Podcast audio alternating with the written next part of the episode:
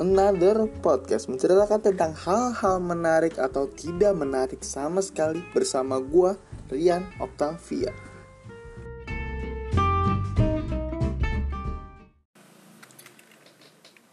Ya, mungkin hari-hari ini gua baru sampai dari kegiatan gua di film dokumenter.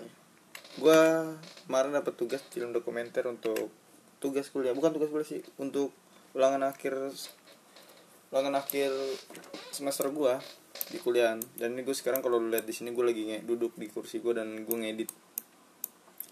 Ngedit hasil apa yang gue kerjain. Gue kerjain ke, waktu itu gue kerjain di Banten.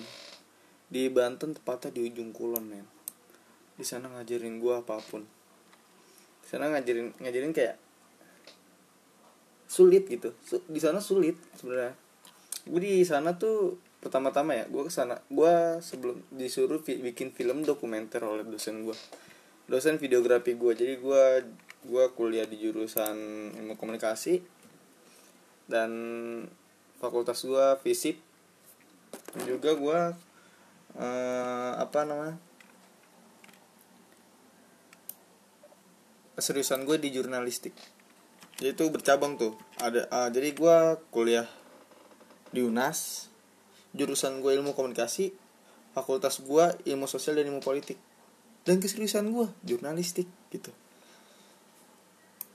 Dan di jurnalistik ini gue disuruh bikin film dokumenter di mata matkul gue yang videografi ini. Gue sampai pergi ke Banten di ujung pulau Jawa men yang sekarang gue tinggal di Jakarta. Tepatnya di Jakarta Timur dan kuliah gue di Jakarta Selatan gitu. Gue ke sana gitu. Di ujung itu berbatasan dengan Taman Nasional yang ada badak kayak gitu. Kayak minuman. Yoi. Apa sih? Itu ada kan emang kayak minuman cap yang badak gitu lah. Nggak tau lah apalah. Hmm. dan di sini gue lagi ngedit juga kan ya. Hmm, emang nggak bisa ngeliat sih lo di sana tuh sebelumnya gue gue jalan gue gue gue telat. Jadi gue nggak ikut orang teman-teman gue gue jadi satu kelompok bisa 8 orang sampai tujuh orang dan gue tujuh orang gitu. Tujuh orang 8 orang gue lupa. Dan itu gue di bagian editor dan gue tetap walaupun gue editor gue nggak di rumah. Gue tetap jalan ke sana karena gue juga berbagi ide di sana gitu. Berbagi ide buat visualisasi buat masukin ke edit bahan editing gue juga. Gue nggak bisa gue nah ntar kan kalau misalkan gue ngedit ngedit tapi gue buta gitu. Uh, gue nggak tahu sama sekali di sana kayak gimana. Ya ntar gue dan tahu malah kayak ada bagian-bagian yang kurang video yang kurang gue jadi nggak bisa nggak bisa jadi jadi aneh gitu videonya. Jadi gue ke sana juga. Dan ini gue lagi buat trailer. Gue disuruh bikin film dokumenter itu tentang apa aja hal yang ada di Banten gitu. Ya itu ide bukan dari gue sih sebenarnya dari mahasiswa lain. Tapi tapi bagus menurut gue nggak apa-apa. Ini pengalaman juga. Ya tapi yang gue bingung tuh yang ba ba maksudnya gue gue awam gue awam gitu dibuat pembuatan film dokumenter. Tapi udah disuruh pembuatan yang udah kayak udah kayak serius banget gitu men. Lu pengennya bikin film dokumenter 30 menit dan lu ba lu dan lu baru di bidang videografi eh di, di baru terjun di dunia jurnalistik gitu.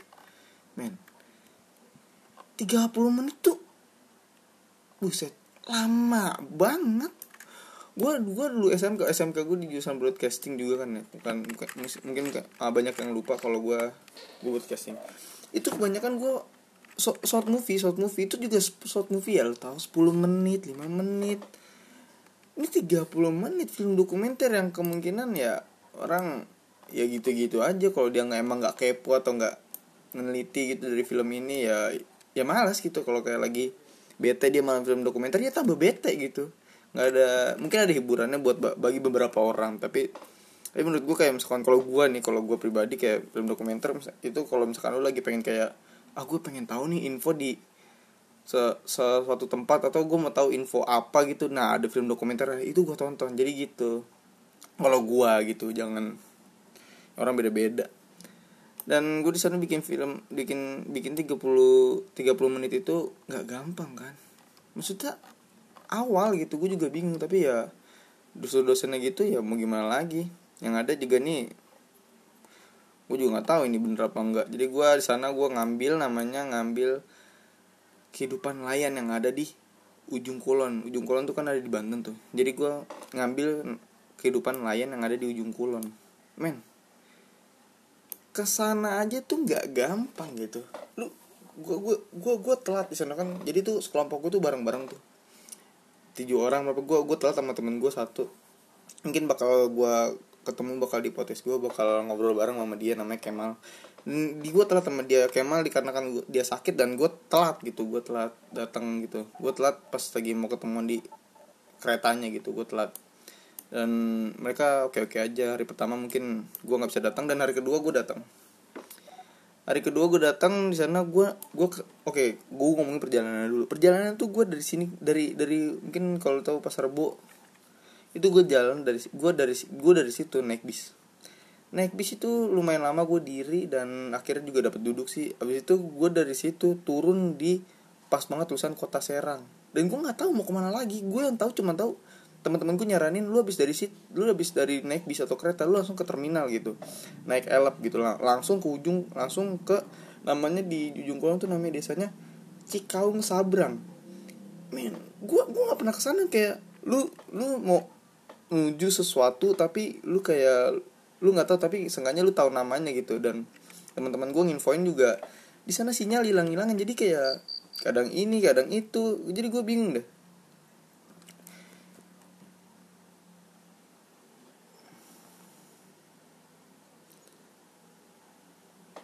Jadi gue bingung mau mau ke sana gimana. Untung gue berdua. Kalau gue sendiri kemungkinan gue nggak tahu nyampe ke kagak ke sana. Dan akhirnya gue dari perjalanan gue turun di tulisan kota Serang. Gue naik bis gitu ya. Dari dari Pasrabo itu gue naik bis nyampe di kota Serang. Gue turun di situ dan di situ nggak langsung terminal.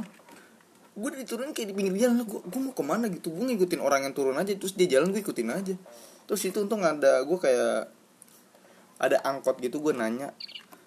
Uh, kayak misalkan kalau dari sini tuh mau mau ke mau ke apa namanya?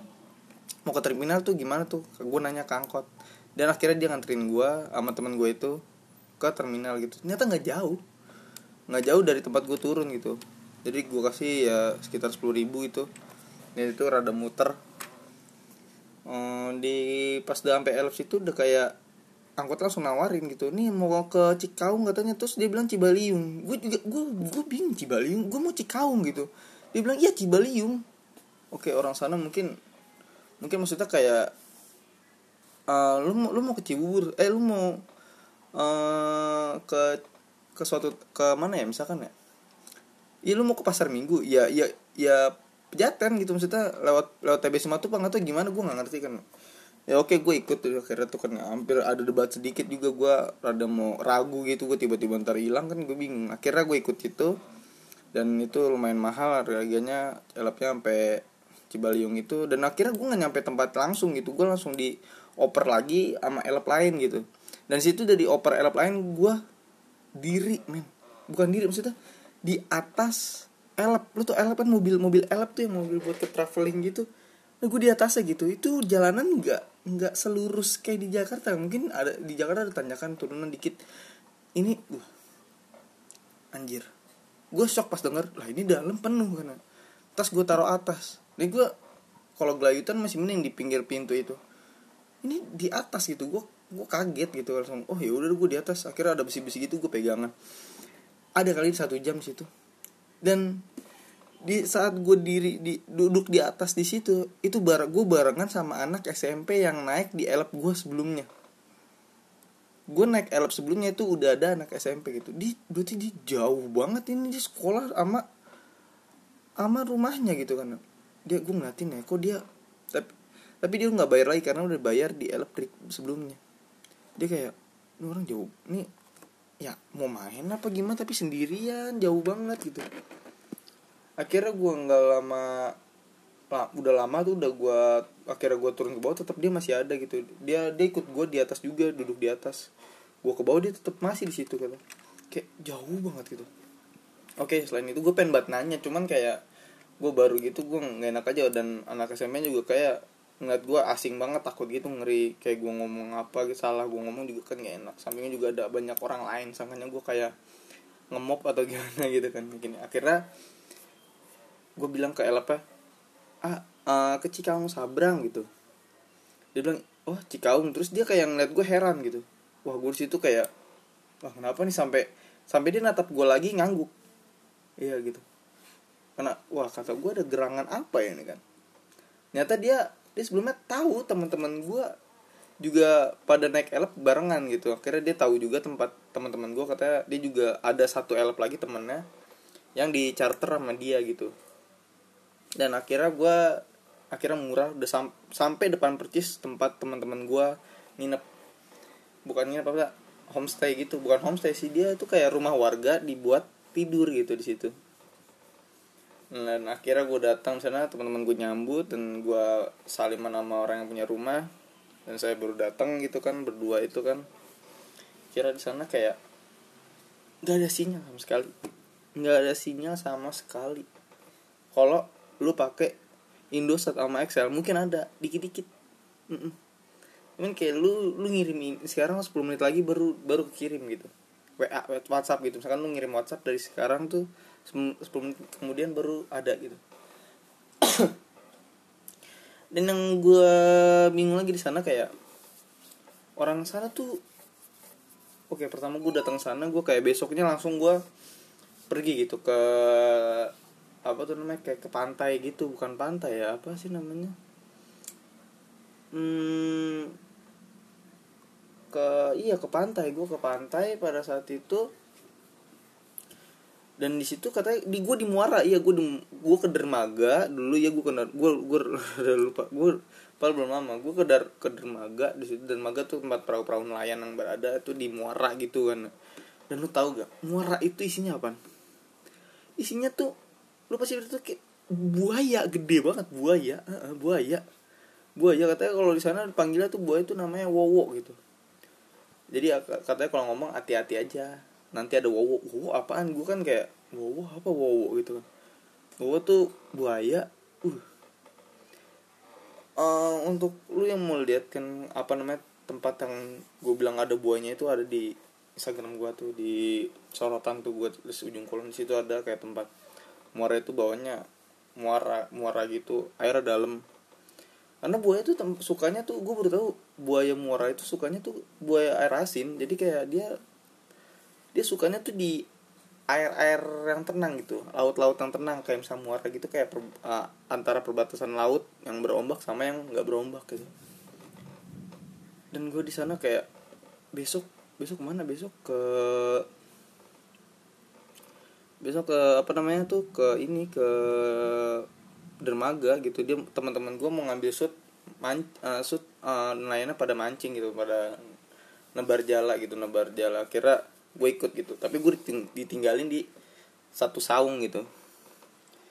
Dan mereka pergi naik perahu. Sekarang gue juga ikut naik perahu ke arah ke tempat saung gue juga naik perahu soalnya rada jauh. Dan pas gue perjalanan dari dermaga itu ke saung itu gue kayak di jadi tuh di samping-samping muara itu ada kayak ada tanah tanah tanah bekas orang lewat. Padahal gue tanya itu bukan orang. Itu buaya gue lihat itu bekas gundukan bekas buaya itu uset gede banget. Gue juga lihat di Instagram ada orang ketemu di ujung kulon tuh udah ketemu buaya.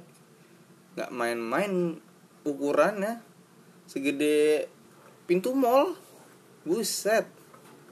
Tau kan pintu mall yang kaca gede tuh tapi sebelahnya doang gitu. Tapi tetap aja kan gede. Kan pas nanya kayak di ujung kolon itu pas gue nanya warga setempat ah tapi di sini ada yang ken ada yang ada yang pernah kejadian gitu dimakan atau di atau apalah. Nggak pernah kalau ada dimakan ternyata bro. Cuma suka kayak nelayan tuh lagi lagi di air muara itu lagi ke bawah gitu dia ini apa namanya ketabrak dari belakang gitu. Duk gitu ke belakang. Lu maksudnya bisa bayangin kan dia lagi kayak mindahin perahu terus ke belak punggungnya ketabrak gitu lagi. Dia di air situ apa nelayan tubruk duk. Dan itu kayak lewatnya santai banget gimana tuh rasanya? Kan buset. Dan ada lagi katanya di keinjek gitu. Keinjek palanya. Tapi nggak apa-apa gitu. Ada juga yang gigit kakinya teman nggak sampai luka parah katanya gitu. Ya tapi tetap aja kayak lu mau nyari mau nyari sesuatu buat nyari isi perut lu lu kudu ketemu buat ketemu begituan gitu yang sedangkan lu di sini kayak lu gampang aja lu tinggal gojek gofood main makan apa tinggal kayak ya pokoknya mudah lah jauh lebih mudah daripada di sana gitu. Lain-lain sana kayak mereka gue sempet di uh, tempat penginapan gue tuh bukan penginapan sih kayak rumah warga yang buat inapin itu rumah rumah warga itu rumah gue yang gue inapin itu sempet tuh didatengin sama semua masyarakat di nggak semua masyarakat maksudnya semua warga yang ada di desa itu gitu. Bapak-bapaknya doang. Mereka kayak nanya silaturahmi atau mau kayak apa namanya mau tahu apa kita ke sini gitu ngapain kita ke sini ternyata dia uh, ternyata cuma mau tahu itu doang dan mereka mengeluarkan keluh kesah mereka. Yang terjadi yang berada di desa itu gitu. Dia keluh kesah mereka terbat uh, karena adanya taman nasional yang keluh kesahnya kemungkinan gue rada lupa uh, gue gue inget cuman gue takutnya uh, malah menyinggung hal hal yang lain gitu takutnya. Jadi gue gua nggak bisa ngeluarin keluh kesah mereka. Mungkin keluh kesah mereka bakal ada di nanti nanti gue bakal ngasih tahu keluh kesahnya. Dan di sana tuh kayak dia ramah banget. Lu lu kayak datang nih lu da, gue di sana dua kelompok. Jadi kemungkinan gue ada di sana adalah uh, 16 atau 15 orang gitu yang nginep di sana.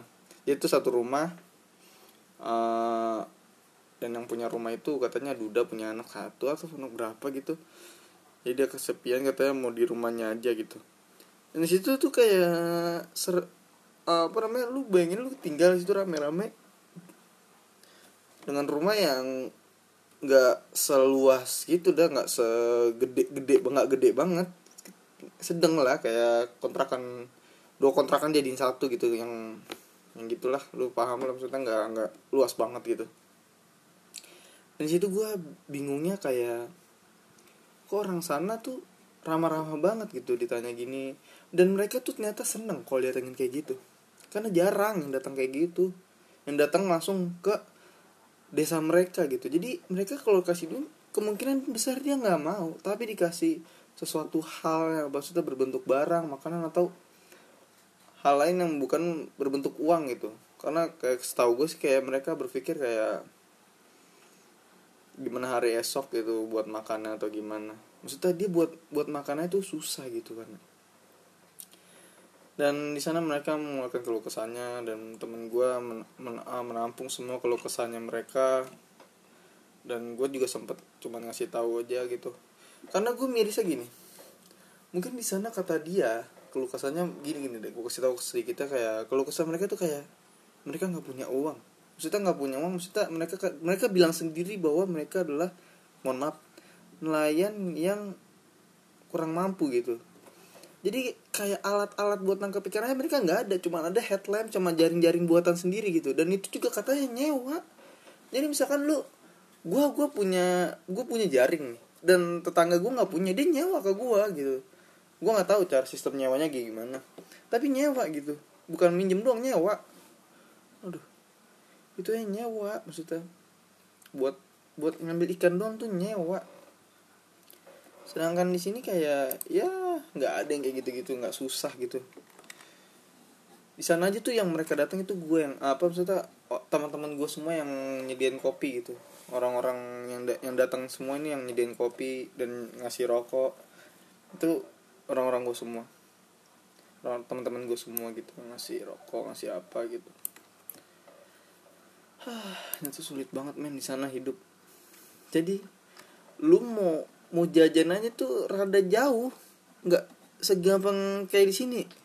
Lu baru baru jalan nggak ada satu kilo udah ada ucok ada ada warung itu yang biasa lu buat jajan atau kebutuhan sembako. Di sana kayak lu jalan dulu misalkan malam-malam apalagi. Lu kalau malam-malam di sana nggak ada namanya lampu jalan. Aspal aja kagak ada.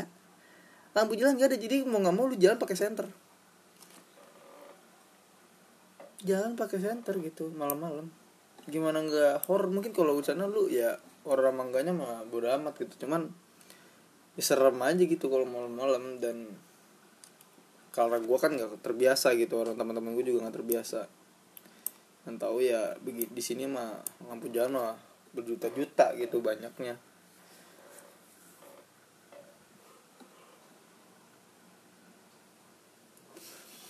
Dan nelayan di sini terbiasa dengan kata-kata ada buaya yang dia mancing tuh ada ketemu buaya itu mungkin menurut dia hal-hal biasa gitu. Dan gue suka gue sempet ngobrol sama pas di elap yang yang gue tadi naikin tuh di elap itu gue bercerita uh, ngobrol-ngobrol uh, sama supirnya gitu. Sama orang situ juga. Dia supirnya ternyata orang Cikang Sabrang itu juga gitu. Nggak jauh nggak jauh bukan Cikang Sabrang apa gitu ya. pokoknya deket lah gitu.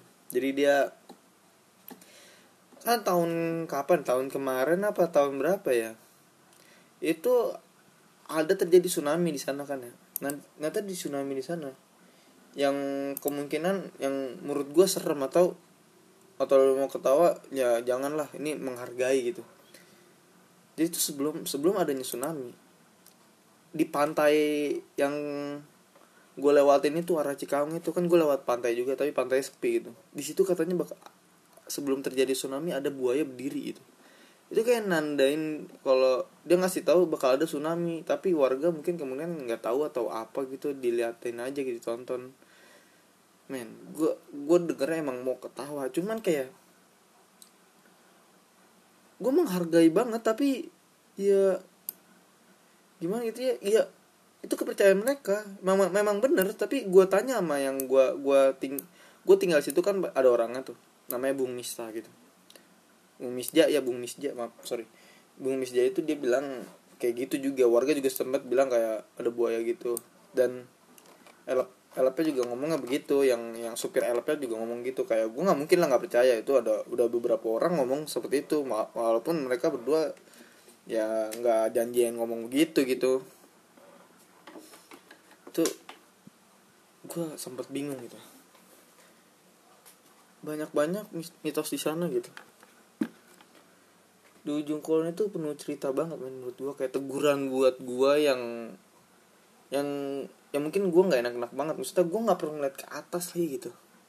Yang di bawah gue tuh banyak. Maksudnya kalau misalkan ngomongin ke tingkat kesulitan lu itu mungkin gue nggak bisa ngukum semua cobaan gitu. Nggak kayak nggak kayak lu mah enak gini. Gue gue bukan ngomong gitu. Maksudnya uh, gimana ya? Maksudnya oke okay, lu seneng gitu di sini tapi maksudnya maksudnya seneng dalam arti aksesnya gampang gitu maksudnya. Aksesnya gampang ya yang pasti punya duit deh akses gampang gitu. Tapi di sana men ah, su ah, lu mau apa aja tuh kadang susah gitu. Nggak ada kayak lu jalan dari sini tiba-tiba ketemu apa mart itu dekat kan enak lu mau beli apa. Di sana susah men. Katanya di sana tuh kayak dia tuh gue yang di ujung kulon itu di desa gue di desa gue yang tinggalin itu mereka sebenarnya petani petani yang berubah uh, profesi jadi nelayan. Soalnya pet, uh, perkebunan di sana lagi kering gitu. Dan dia banyak bercerita tentang konflik mereka sama taman nasional itu katanya. Kan taman nasional nggak mungkin nggak ada penjaganya gitu. Nah itu konfliknya di situ. Konflik di situ kayak men mungkin gue nggak bisa bantu banyak ya. Gue one day misalkan gue very rich atau punya jabatan entahlah gitu. Gue pengen banget kayak gue uh, di tempat itu di Pulau Jawa itu kan ada Jakarta. Kemungkinan kayak ya maksudnya jangan di Jakartanya doang itu bagus. Maksudnya maksudnya ya emang emang di Indonesia gitu sih. Gue nggak bisa ngompiri kalau misalkan di Indonesia begitu ya. Tapi di sana tuh susah jelasin mungkin gue bisa jelasin next berikutnya bareng teman-teman gue jadi kalau gue kan susah nih kayak ngobrol ngobrol ngasih tahu begini ini nggak ada pertanyaan. Jadi gue kayak gue bingung mikir sendiri. Kan kalau misalkan ada yang nanya kemungkinan besar kayak bakal ada yang gue ingat-ingat lagi gitu. Jadi dia nanya apa gitu. Hmm. besar gue nggak tahu sama siapa nanti. Uh, nextnya bakal ngomongin ini lagi atau tentang gencar-gencara uh, keviralan di hari esok gitu atau di hari hari berikutnya gitu oke okay.